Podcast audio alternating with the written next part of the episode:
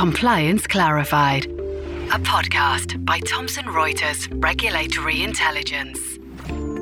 Hello, and a very warm welcome to Thomson Reuters Regulatory and Intelligence's Compliance Clarified podcast. My name is Susannah Hammond, and I'm Senior Regulatory Intelligence Expert here at TRRI. Now, in this sixth episode of Series 5, we're going to take another look at financial crime.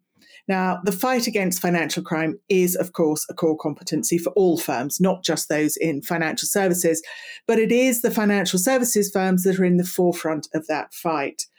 Financial crime is also a key regulatory priority around the firm as uh, around the world, I beg your pardon, as both firms and policymakers seek to tackle the challenges associated with everything from money laundering, bribery and corruption, fraud, and of course, sanctions.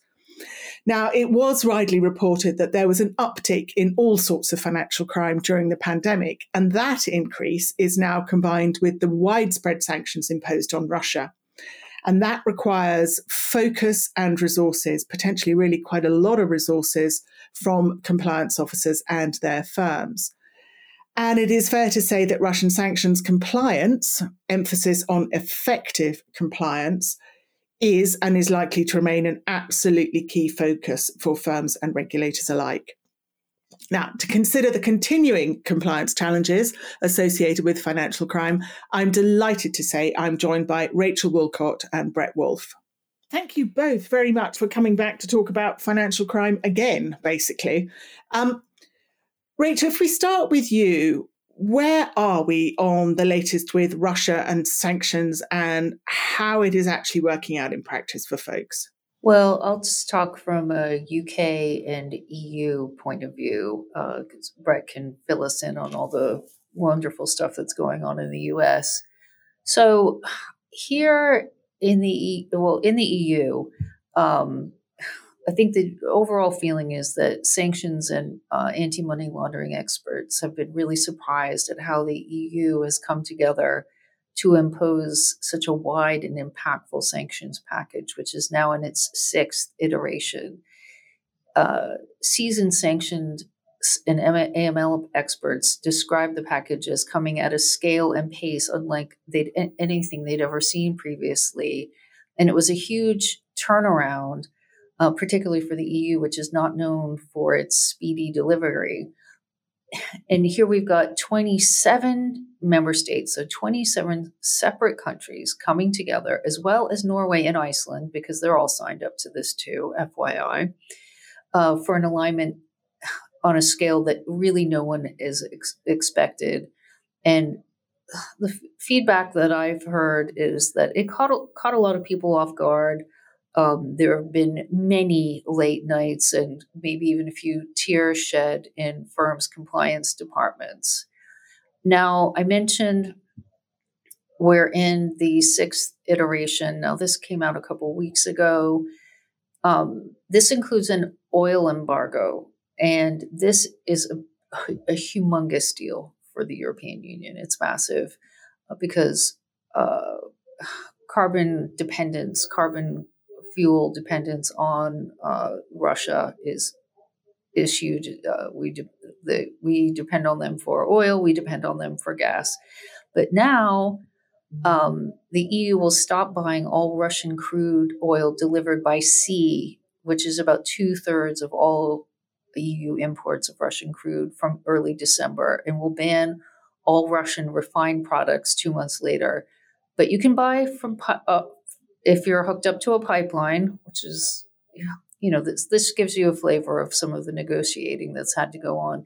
And some countries like Bulgaria and Croatia have um, have exemptions because of their proximity and to, to Russia, their you know, relationships and dependence. Um, an, another big thing that was a surprise for um, EU uh, compliance officers and sanctions experts was the Swift disconnection. No, nobody thought that was going to happen. And that's been ramped up in the latest iteration. So now Sberbank and some of the other smaller uh, Russian lenders have been disconnected from SWIFT, including a one Belarusian bank. Um, as sanctions have ramped up, we've seen the targeting of the Russian central bank, which has a knock on effect for correspondent banking relationships. Um, and one of the other messages here is, um, and I think this is going to be a theme of uh, the whole podcast in terms of Russia sanctions, is watch this space. So if you're thinking, if you're a firm thinking about what could be targeted, the message here is that governments are thinking about it and considering it already. Every area is being targeted. Insurance, you know, potentially, well, they already have export restrictions. That was another thing in the latest package. Chemicals. Uh, another interesting thing uh, in the latest package is that EU accounting, lobbying, public relation, and consultancy companies, known as enablers, uh, will not be allowed to provide services to Russian entities. It, you know, this is quite a big deal. Um, this is something that the U.S. has been wrestling with um, for quite a while. What to do about the enabler problem, and uh, they say that this is coordinated with Britain. You know, the targeting of enablers and other G7 countries making sure most of the biggest, uh, world's biggest consultancy firms are covered.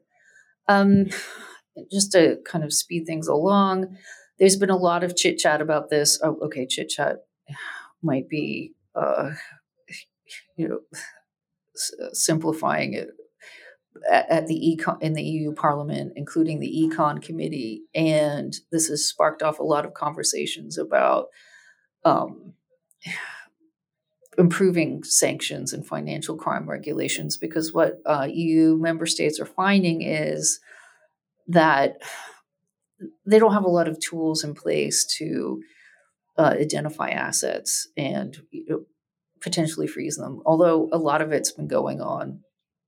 Um, uh, like I said, I think there's a feeling that sanctions compliant enforcement is generally not seen as um, great in the EU yet. But one of the things that's come up, and our colleague Trond Vagen, who's based in Oslo, has been writing about this. They've been talking about a real estate register. Um, they've been talking more and more about beefing up the sixth uh, iteration of the anti money laundering uh, directive. And um, there's also a new anti money laundering authority in the EU that's being uh, formed at this time. And I feel like there's a little more sense of urgency around this. Um, just, um, Brett, do you want to uh, jump in and talk about what you've been seeing, and then we can go back to talk about the UK because I, I feel like I've been talking too much. Never the case, Rachel. Never the case. You talk too much. So, Brett, but do go on, uh, Brett. Well, um, the US. Yes, it was. yes. So I'm um, I'm happy to provide the, the U.S. perspective.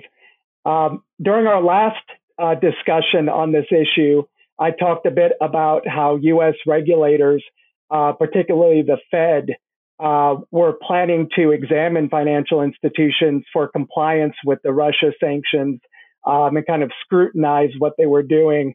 Uh, but in this case, I'd like to discuss a bit about uh, some remarks that were made by a senior Treasury official uh, at an anti money laundering conference in late May. Uh, speaking to a trade group that represents securities firms, banks, and asset management companies, U.S. Treasury Undersecretary for Terrorism and Financial Intelligence, Brian Nelson, said Treasury plans to take enforcement action against institutions that fail to comply with the multiple sh- sanctions that Russia, uh, Washington has issued uh, since Moscow invaded Ukraine in February. Uh, he said enforcement is, quote, one of the tools we use to promote compliance. And this is particularly important in the context of our Russia sanctions program. We will take enforcement actions against institutions or individuals that evade, avoid, cause a violation of, or conspire or attempt to violate Office of Foreign Assets Control regulations. Uh, and he added that uh, he encourages anyone who may have violated OFAC regulations to voluntarily disclose those violations to OFAC. Um, that is a very important point. Um, and Nelson added that voluntary, voluntary self disclosure is considered a mitigating factor in OFAC uh, when taking enforcement actions. Uh, so, certainly something for financial institutions to take to heart. Um, Nelson also noted that Treasury's Financial Crimes Enforcement Network uh, has issued two Russia related alerts to provide financial institutions with information about typologies and red flags. Um, the first alert focused on sanctions evasion, and the second highlighted channels that oligarchs may use to, to hide and launder corrupt proceeds. Um, of course, it's vital uh, that compliance professionals read and digest these important documents. Um, I should also note that Nelson uh, tipped his hat to the compliance community, noting that uh, compliance professionals, you know, uh, made it possible uh, for Treasury to to take these uh, dramatic steps it's taken to choke off what they like to refer to as Putin's war machine.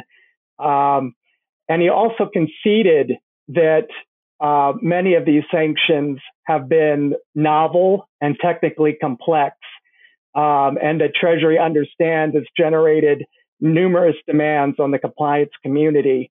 Um, so I guess he was trying to say the compliance folks are appreciated. Um, if that alleviates any headaches, I don't know, uh, but I thought that was worth noting. Um, and there's been so much information coming out of the U.S. government.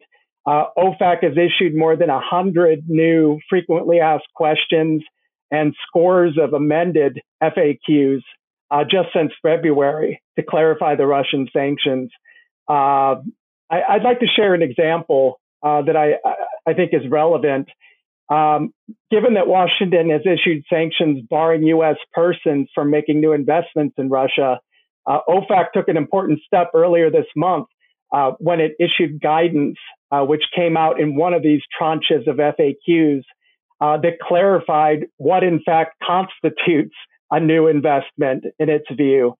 Um, it was guidance that the private sector here had eagerly awaited. Um, it offered examples of transactions that OFAC considers to constitute new investment. Um, and I, am not going to go into all of the, uh, the definitions and examples that were included. Rather, I mention this um, because it demonstrates the challenges that financial institutions face.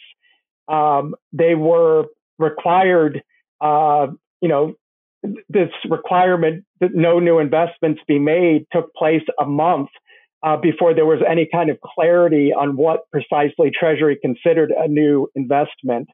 Um, so there's confusion has reigned uh, in regard to, to some of these topics simply because of the speed at which all of this has been moving.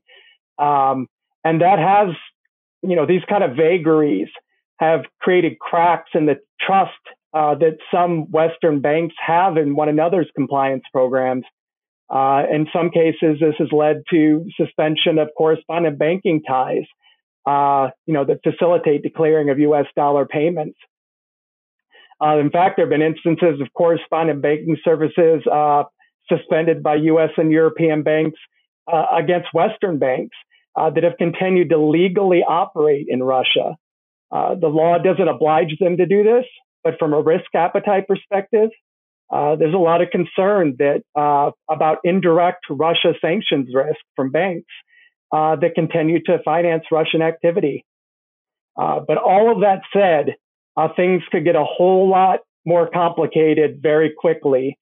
Um, as Russia's war escalates, uh, the US government is expected to go beyond the current so called primary sanctions that it's issued and move to so called secondary sanctions, uh, which would no longer simply bar US financial institutions from doing business in Russia, but would essentially bar companies around the world from doing business with the Russian people. Um, essentially, they would have to make a choice uh, between doing business in Russia or doing business in the United States. Uh, now, a transition to these kind of highly extraterritorial sanctions would require new legislation or an executive order, uh, but uh, it could certainly be done. And now that Europe is moving toward an oil ban, um, you know, uh, we have this this issue of oil transported via ship versus pipeline and so forth. But an out and out ban uh, would really open the door for the U.S. to impose these kind of secondary sanctions. Uh, because the reason they haven't done so to date is that they are worried about entangling our allies uh, and their ability to to clear these transactions related to to oil deals.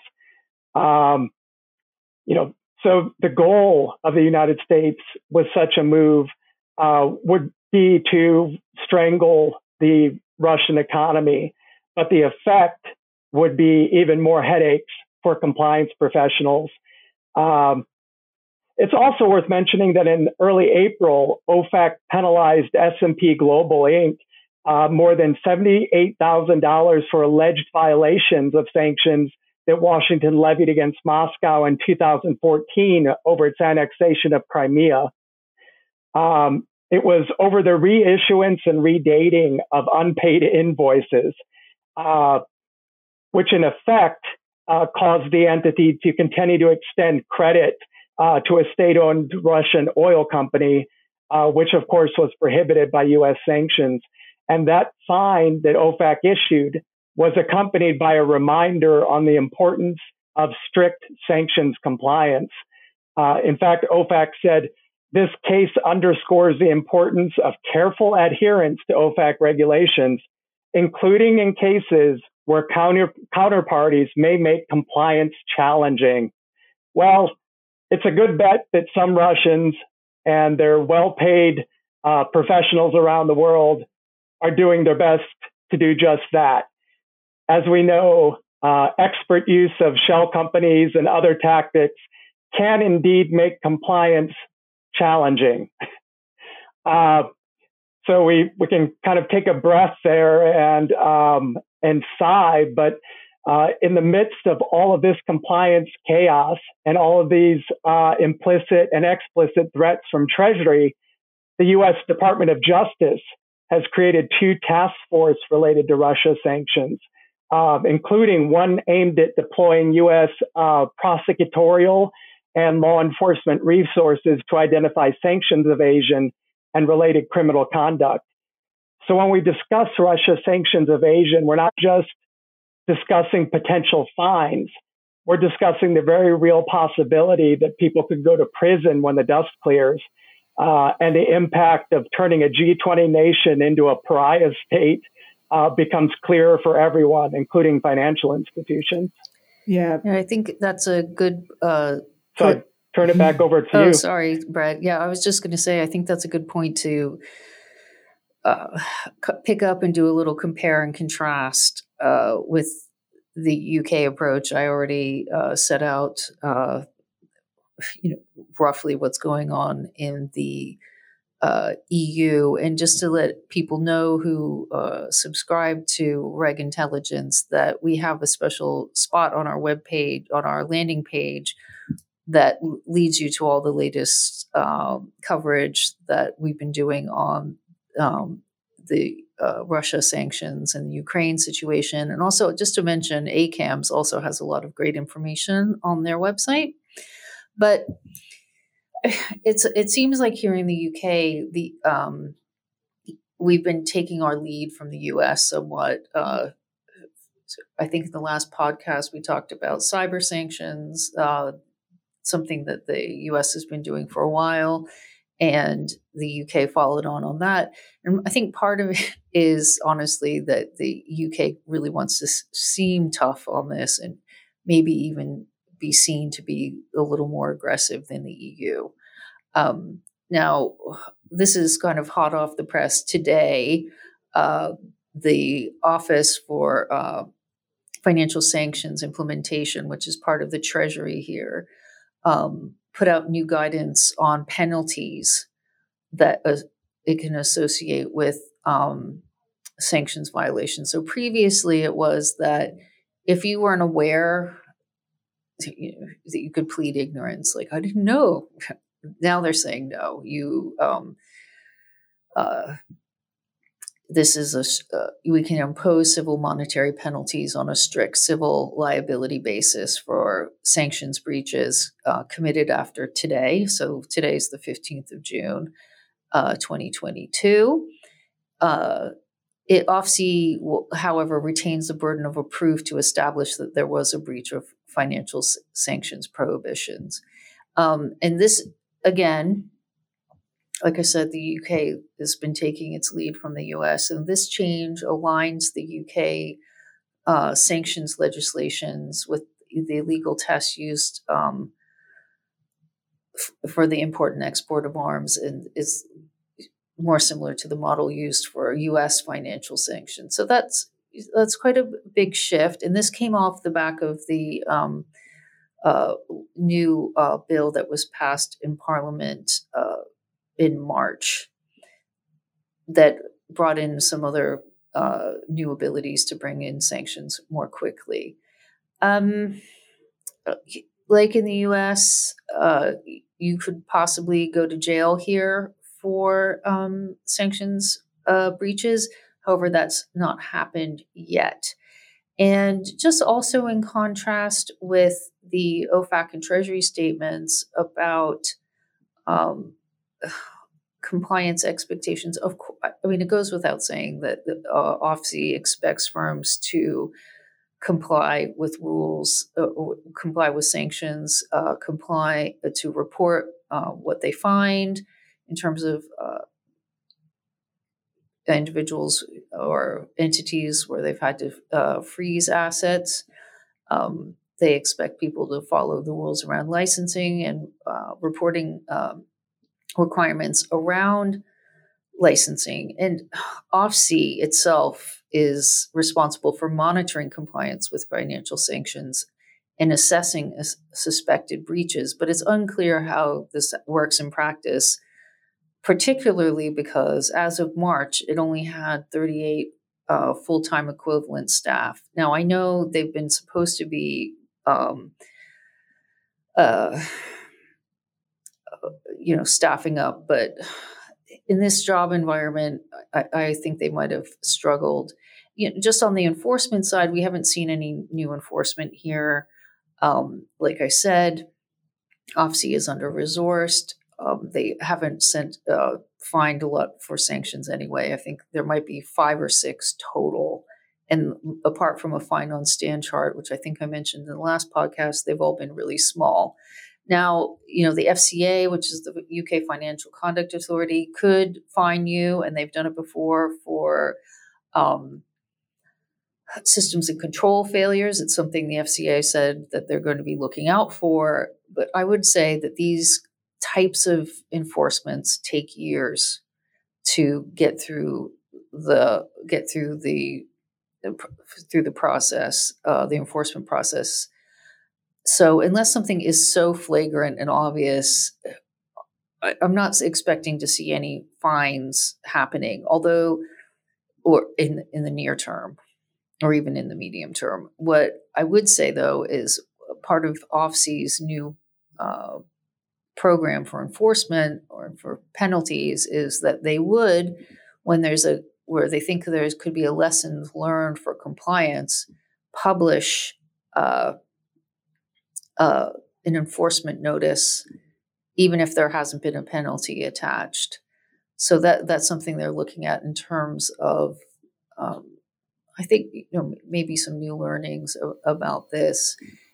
Um, and, and I'd weave into that just there, Rachel, that if a firm or indeed an individual is a subject of OSFI's attention, let me put it that way, you may well be into double jeopardy situations because if OSFI says, well, your systems and controls are not good enough, the UK financial services regulator, assuming you're a financial services firm, will be very interested very quickly. Um, and whilst they won't tread on each other's toes, they do talk to each other.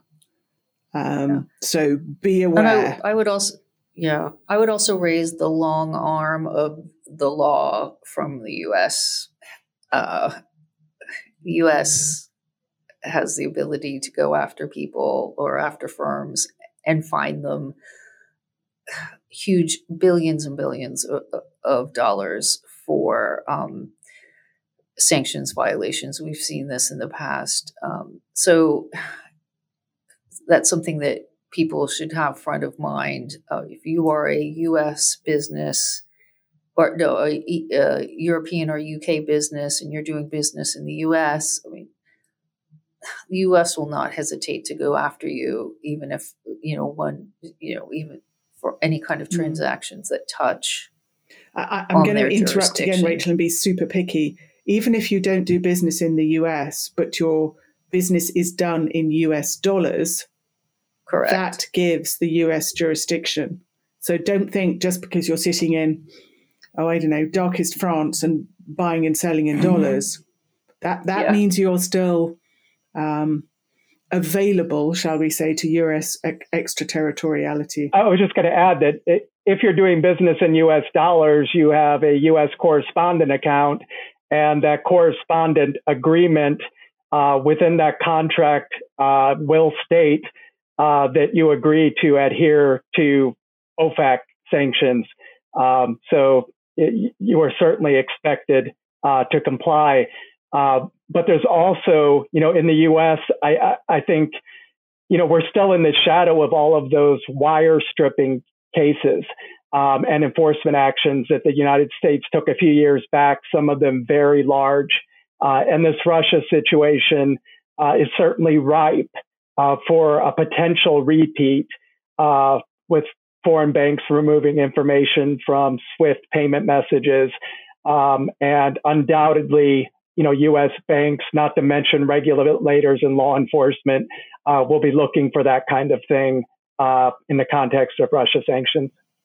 And, and let's be frank, when you say big fines, these were multiple billions, billions with a B fines that were imposed.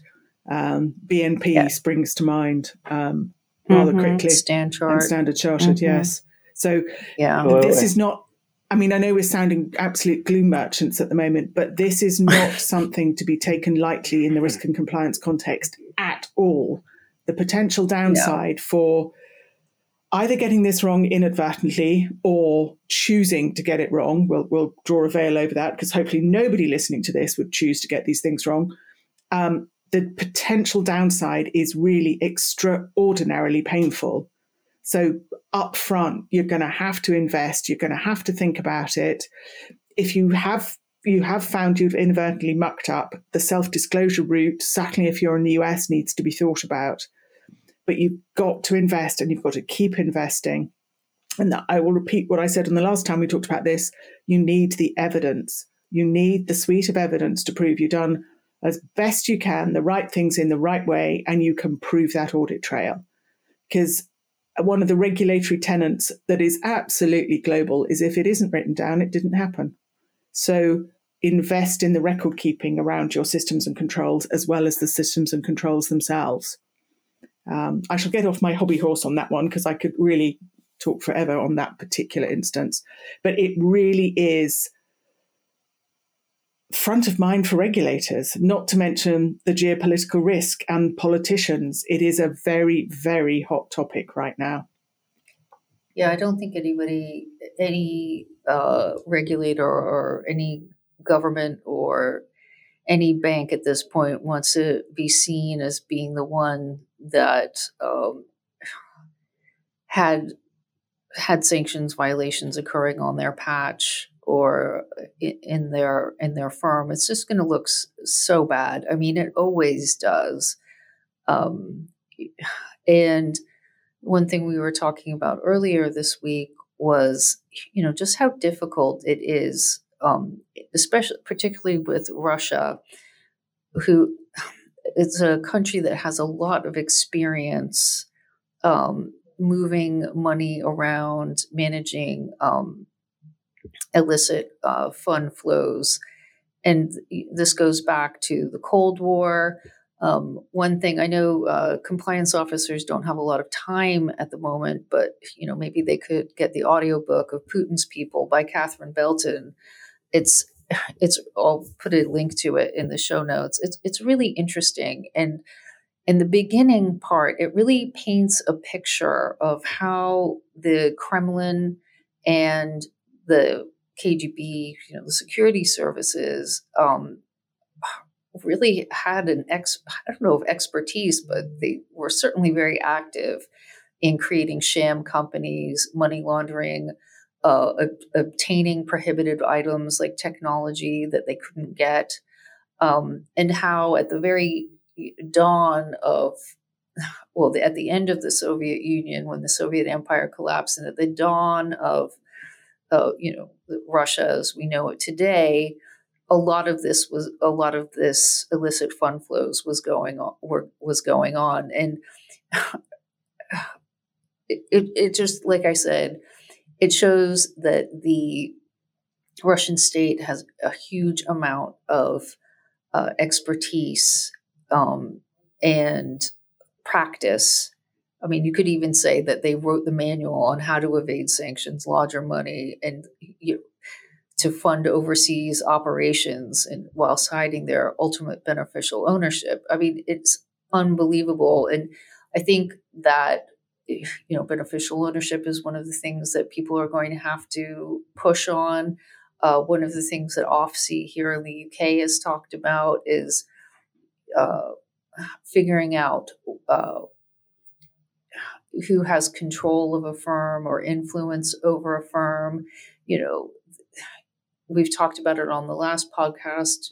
If you've got sanctioned uh, individuals who you know collectively own a company what do you do with that maybe they've just sold off some shares um, to family members that would still be a sanctioned that would fall under sanctions even if this company that's now owned by family members is not on the list because you could say that you know the sanctioned or designated person is still um, uh, uh, exerting control. And another thing i would say is that you know even though though we know all of this goes on um, we've had a lot of ICIJ reports um, from Panama Papers, Paradise Papers, Luanda Papers. We've had books all about money laundering. But just to go back to the Luanda leaks, um, the EBA earlier this year published their follow up on the Luanda leaks. So, this is the European Banking Authority. And this was the Luanda leaks was linked to um, kleptocracy in Angola, linked to Isabel dos Santos, who was the daughter of the former president there. She had a lot of influence in one of the state owned oil companies. Anyway, this was all came out in the Luanda papers. Afterwards, the only only a third of the UK of the um, European competent authorities, UK regulators, no, a third of them took no action in response so to see um, if dirty money linked to Dos Santos and her associates were still washing through. And those who did take action um, found that financial institutions who weren't named in the ICIJ reports uh, had links, still had links to Dos Santos. Um, so I think this is really a case of not just you know checking lists for names and entities. You've got to really dig deep, and you really have to make an effort to do some you know client de-risking here, um, because we we know that this problem still exists uh, because we've seen it spelled out in these various leaks over the years. And I would add in.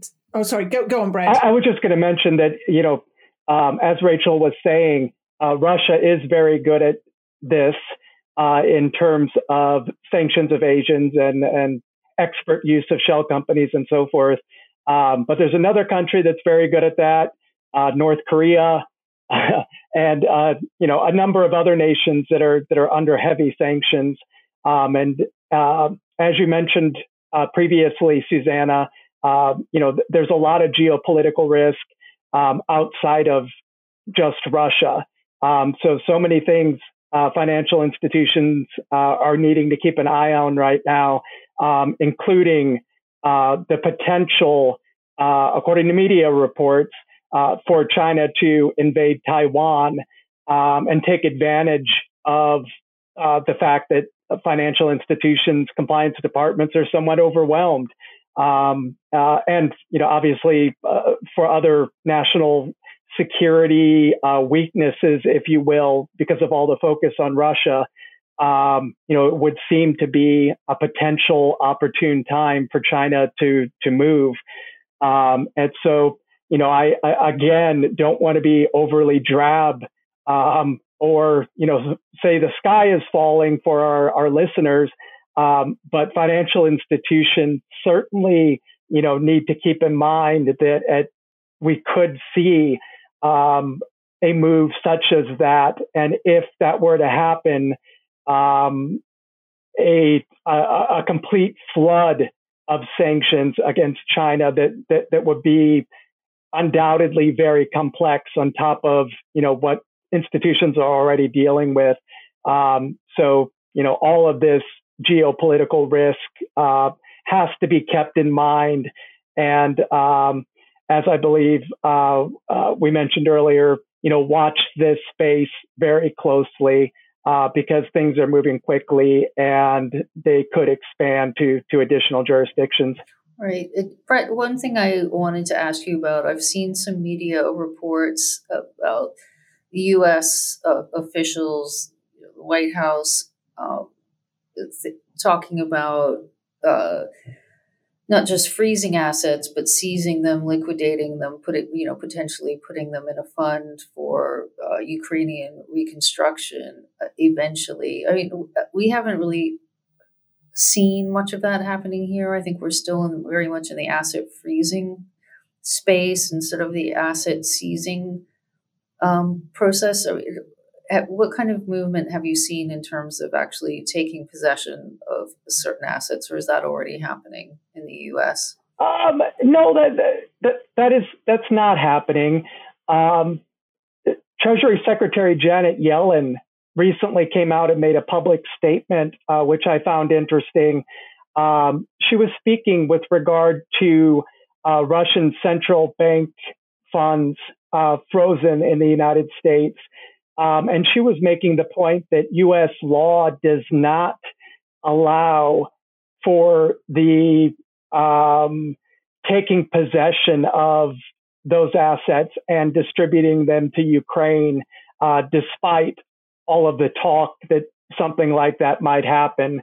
Um, we may end up seeing assets forfeited um, but that would have to be done uh, through the court system, um, through district court, and there'd probably need to be uh, some kind of actual evidence that the asset in question was linked to criminal activity, um, as opposed to um, you know simply freezing uh, oligarchs' yachts uh, because they might have uh, a bad reputation or ties to Vladimir Putin.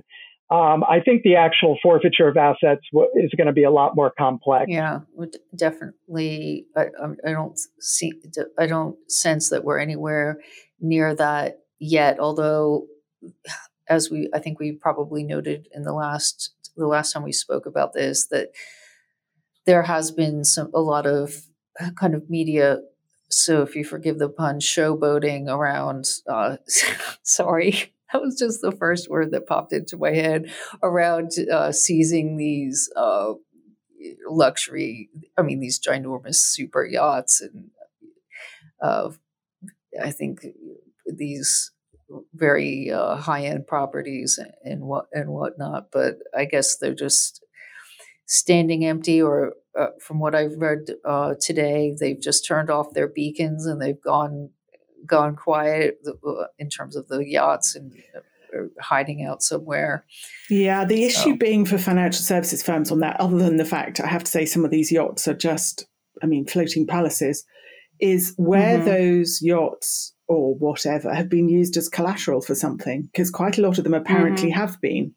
So if you are the financial services firm, I think that sort of adds an, yet another layer of complexity in there. I mean, not only is this yacht that was theoretically worth lots and lots of money, collateral against whatever, if it has been seized or is under threat of being seized, how much is it actually worth anymore? Can it still be used as collateral? Should it still be used as collateral? So, I mean, even the things that seem a wee bit more esoteric still come back to impact financial services firms, and they're going to have to figure their way through the minefield on the whole thing. Yeah, I mean, I guess oligarchs, just like any um, other uh, run of the mill uh, billionaires, tend to have fairly complex uh, financial setups. You know, they're not just like us who have our you know pension eh, pensions and you know a bank card. Uh, like you say, a lot of these you know a lot of these big assets are pledged against other things and used for loans because these people seem to be pretty big money spenders. You never hear about the you know the quiet you know oligarch just living in a small cottage somewhere you know eating potatoes. They all seem to be living the high life or at least they used to. Yes, and I mean, I sorry, we're running out of time as ever with these things, but I, I would just also weave back into this. We've spoken an awful lot about sanctions, and absolutely rightly so, because it is so front and center of regulators' minds, and the risk associated with getting it wrong in any way, shape, or form is, is pretty profound. But in all of this focus on sanctions compliance, which is non negotiable, firms do need to make sure they are still complying with everything else and protecting themselves from financial crime in the widest sense of that. Because criminals being criminals and fraudsters being fraudsters, if they think firms' attention is directed on sanctions, they will try and find another way to defraud people. And so you don't get, you as financial services firms, risk and compliance officers, MLROs, you don't get to deprioritize the other areas of fraud and financial crime that may well be going on you are going to have to keep up that level of attention. And the longer the short of that may well be you need to go to the board and ask for more resources. And it may well be that level of conversation that, you know, we've got to continue all the other stuff. Sanctions is the layer on top. We can't not do that either. So, just to put it into a bigger picture context, you've got to be able to still defend your firm against fraud and financial crime and comply with all of those requirements. Um, and those requirements aren't getting any less. I mean, j- just this week, um, the European Banking Authority put out guidelines for what is it, expectations are of what they call AML CTF compliance officers. So, anti money laundering, counter terrorist financing compliance officers. It is pages and pages and pages of incredibly granular detail as to what you do as a MLRO, basically.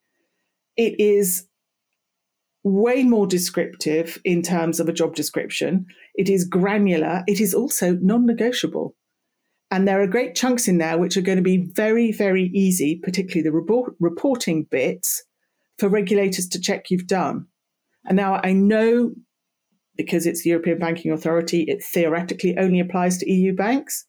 But because if it applies to EU banks, EU banks will need to make sure who it deals with are also complying with those guidelines in that sense.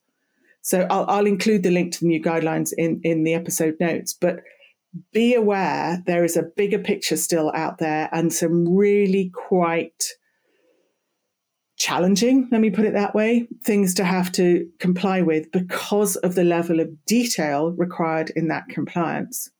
Um, yeah, we it, it's the skill set to be a really good compliance officer and a really good prevention of money laundering sanctions compliance officer. Your skill set is going to be so valuable, so so valuable right now. So yes, it, it, it we live in interesting times again. We definitely live in interesting times. Yeah, I, just, I want to pick up on uh, what Susannah was saying about paying attention to um, other kinds of financial crime, you as a uh, sanctions or money laundering officer or compliance officer may or anti-fraud officer may find a sanctions flavor now potential sanctions busting flavor to some of the what you might think is garden variety type crime, if there is such a thing that's going on. That's one thing that um, ACAMS has talked about. Um, you know, be on the lookout. Any kind of fraud, any kind of uh, uh, uh, suspicious transactions that could have a, uh, a link to um, sanctioned uh, individuals. Um, I would also just say that uh, people, it might be a good time to dust off some of the old enforcement notices, read some of the coverage that was uh, done by the International Consortium of Investigative Journalists. That's a bit, bit of a mouthful. Uh, see what they've been talking about. Um, because, you know, what that reporting shows is uh, that banks, well, that reporting and previous enforcement action shows that banks aren't always great at sanctions and AML compliance. Um, we've mentioned in previous podcasts the NatWest and uh, HSBC fines that came out in uh, December 2021. You know, th- these show some big problems with surveillance, and with with the sanctions, like I said, you're going to have to dig deeper and really probe some of these relationships. And this is what the regulators and the uh, here in the UK, the OFSI expects. Um, you may also have some long-standing customers on your book that may need to may need to go. Um, you might be there might be a case where firms have been looking at people coming in through the onboarding process, maybe not as aware of what's going on with existing clients. Um, and I would just reiterate again that you know I guess it has been one of the themes that you know uh, countries like Russia and North Korea, like Brett said, are good at this. They're very skilled at using shell companies. Um, it, it's it's not going to be easy.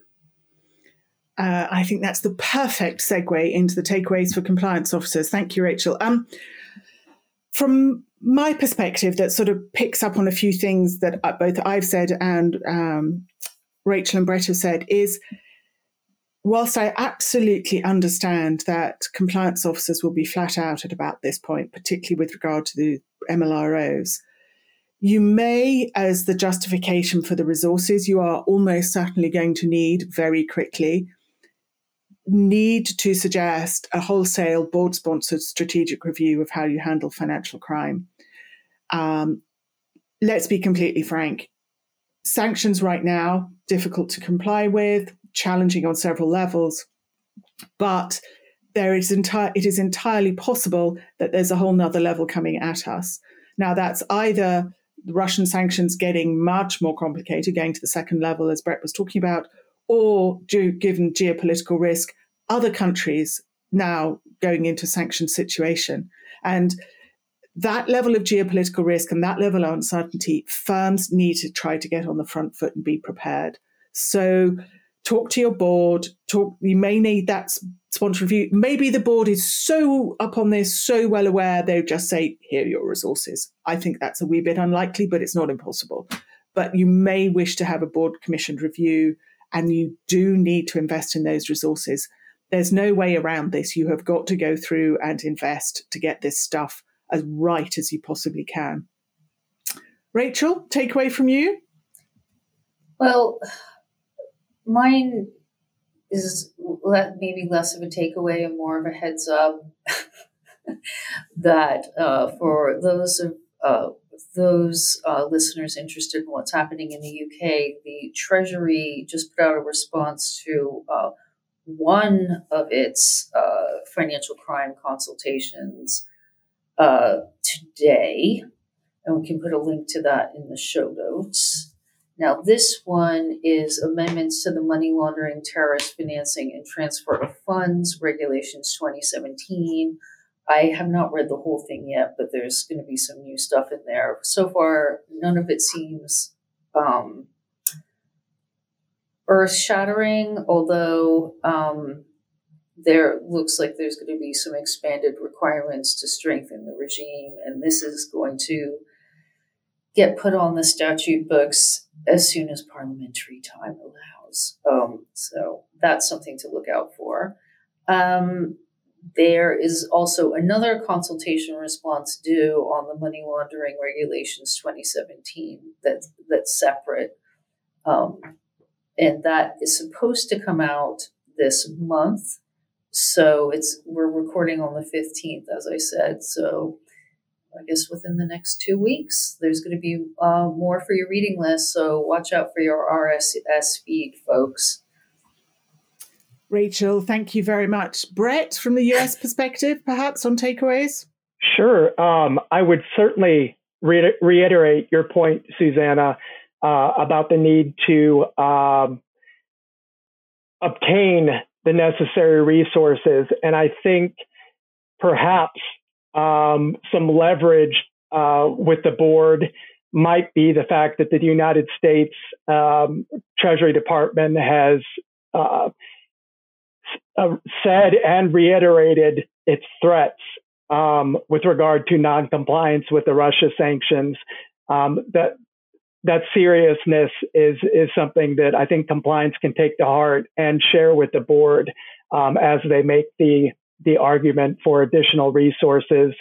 Um, also, your your previous point about the need to uh, document, document, document when you're making these decisions, um, because that's certainly something that's uh, going to be looked at uh, not only by regulators but uh, potentially if things go sideways, um, law enforcement officials. Uh, so, very important point.